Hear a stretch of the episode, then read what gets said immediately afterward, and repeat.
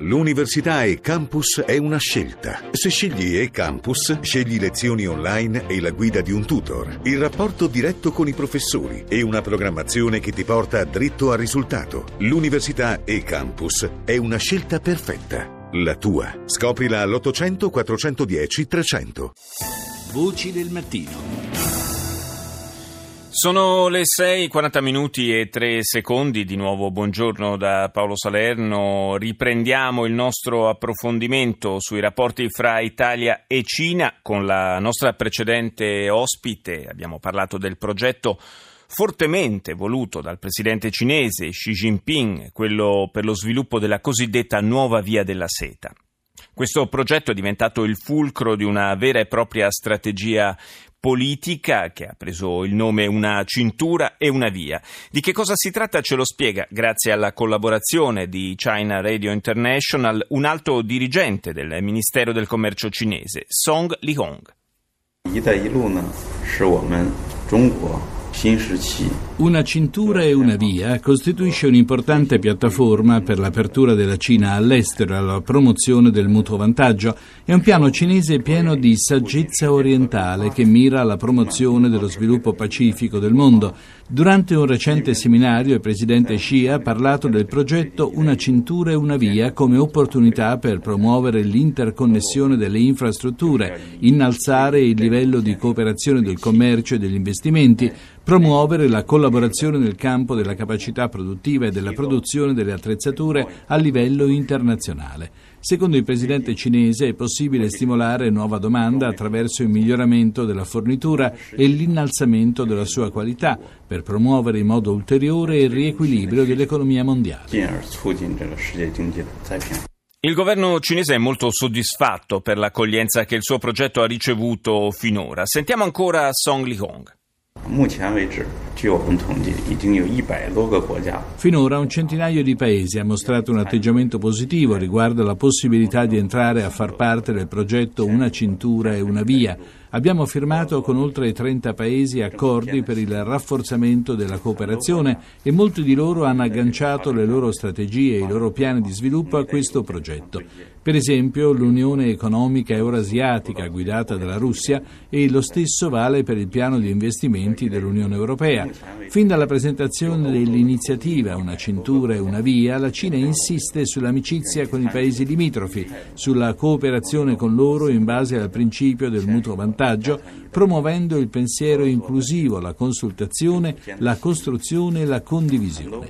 La Cina ha voluto rafforzare il collegamento strategico con i paesi lungo la via, si è impegnata ad agevolare il commercio e gli investimenti bidirezionali, ha inoltre avviato consultazioni e firmato accordi di libero scambio con i paesi interessati, raggiungendo buoni risultati sul piano del traffico commerciale. Questo il contesto politico-economico nel quale il governo di Pechino inquadra l'operazione, ma per comprendere meglio la sua portata nulla è più efficace dei numeri. Numeri davvero importanti quelli che snocciola il dirigente del Ministero del Commercio cinese. Nell'arco di questi tre anni la cooperazione nell'ambito del progetto di una cintura e una via ha compiuto grandi progressi. Il volume del traffico commerciale tra la Cina e i paesi lungo la nuova via della seta ammonta a 3.100 miliardi di dollari, il 26% del volume totale del commercio della Cina con l'estero. Gli investimenti diretti della Cina verso questi paesi si sono attestati a circa 50 miliardi di dollari, il 12% del volume totale degli investimenti diretti della Cina verso l'estero.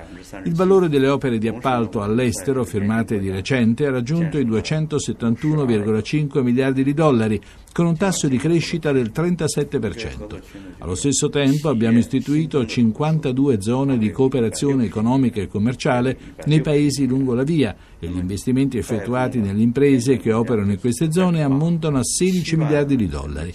In questo modo è stato possibile creare 70.000 posti di lavoro con un reddito fiscale del valore di 900 milioni di dollari.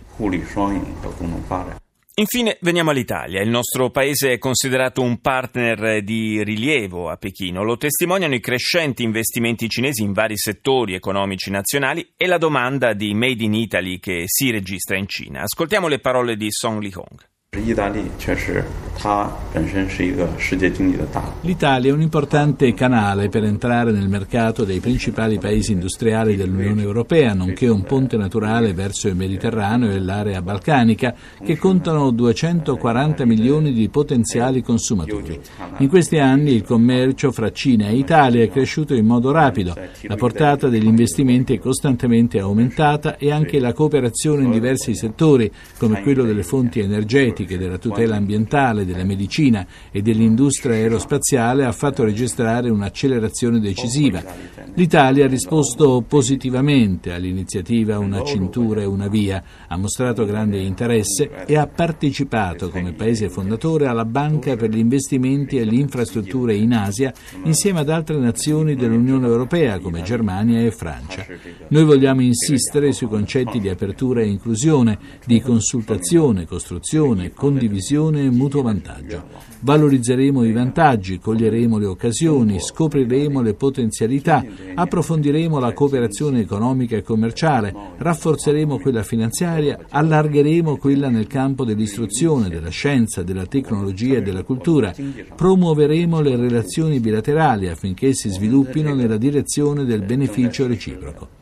L'Italia è una delle grandi economie del mondo, vanta una posizione geografica unica, ha una storia lunga e una cultura brillante. Per molti versi Cina e Italia sono complementari dal punto di vista economico. L'Italia è in possesso di punti di forza sul fronte scientifico e allo stesso tempo dispone di quello spirito dell'artigiano da cui dobbiamo imparare. Quindi ritengo che lo spazio per la nostra cooperazione sia molto ampio. Le imprese cinesi e italiane possono anche aprire un terzo mercato che avrà grande spazio e potenzialità e su questo ho molte aspettative. Ringrazio ancora i colleghi di China Radio International per la collaborazione che ci ha consentito di ascoltare il punto di vista cinese sui rapporti fra Italia e Cina. Song, come abbiamo sentito, ritiene che dalla collaborazione fra le imprese dei due paesi possano venire fuori grandi cose. E allora coinvolgiamo nel discorso un uomo che in tal senso dispone, possiamo dire, di un osservatorio privilegiato. Do il buongiorno al console generale d'Italia Chongqing, Sergio Maffettone. Buongiorno. Buongiorno, buongiorno a lei. Innanzitutto eh, spieghiamo eh, l'importanza di questo, di questo, centro, di questo agglomerato urbano, Chongqing, che è poco conosciuto in Italia, eh, eppure eh, è qualcosa di veramente gigantesco rispetto alle nostre città.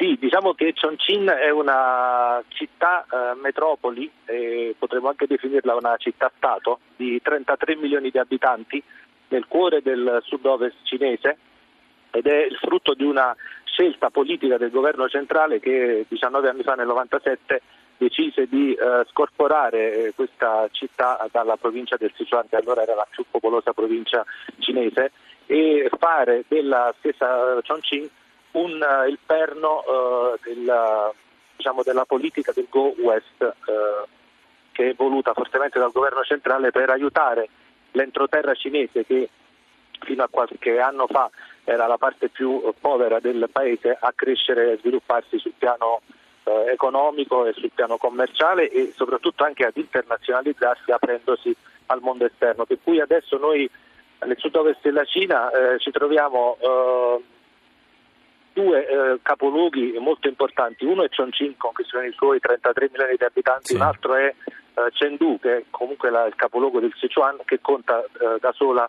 altri 15 milioni di abitanti e attorno a quest'asse Chengdu-Chongqing il governo centrale sta puntando a uh, rilanciare uh, tutto il, sud-ovest uh, cinese. L'Italia ha deciso di puntare su questa parte della Cina due anni e mezzo fa eh, con una decisione della Farnesina di aprire questo nuovo consolato in un uh, periodo in cui, eh, di austerity in cui eh, la rete diplomatica consolare subiva un processo di ristrutturazione e di snellimento ha deciso eh, secondo me con una scelta molto saggia di aprire questo avamposto qui a vantaggio delle imprese italiane. Quindi noi come consolato insieme di raccordo con l'ambasciata e tutta la rete diplomatica Cina cerchiamo di far capire alle, soprattutto alle imprese italiane quali sono le potenzialità eh, di quest'area. Eh, dicevamo prima, parlando con il corrispondente Claudio Pagliara, che eh, l'Italia eh, è arrivata un po' in ritardo in generale, anche il nostro mondo dell'imprenditoria ha capito forse eh, in ritardo la, l'importanza, eh, le potenzialità del mercato cinese, non soltanto la Cina come concorrente in qualche modo, ma mm, anche come gigantesco mercato nel quale far affluire i nostri nostri prodotti e il nostro Made in Italy. Da questo punto di vista stiamo eh, davvero recuperando un po' il terreno perduto? Eh, intanto eh, in questa parte della Cina l'Italia, eh, possiamo dire per una volta, non è arrivata tardi.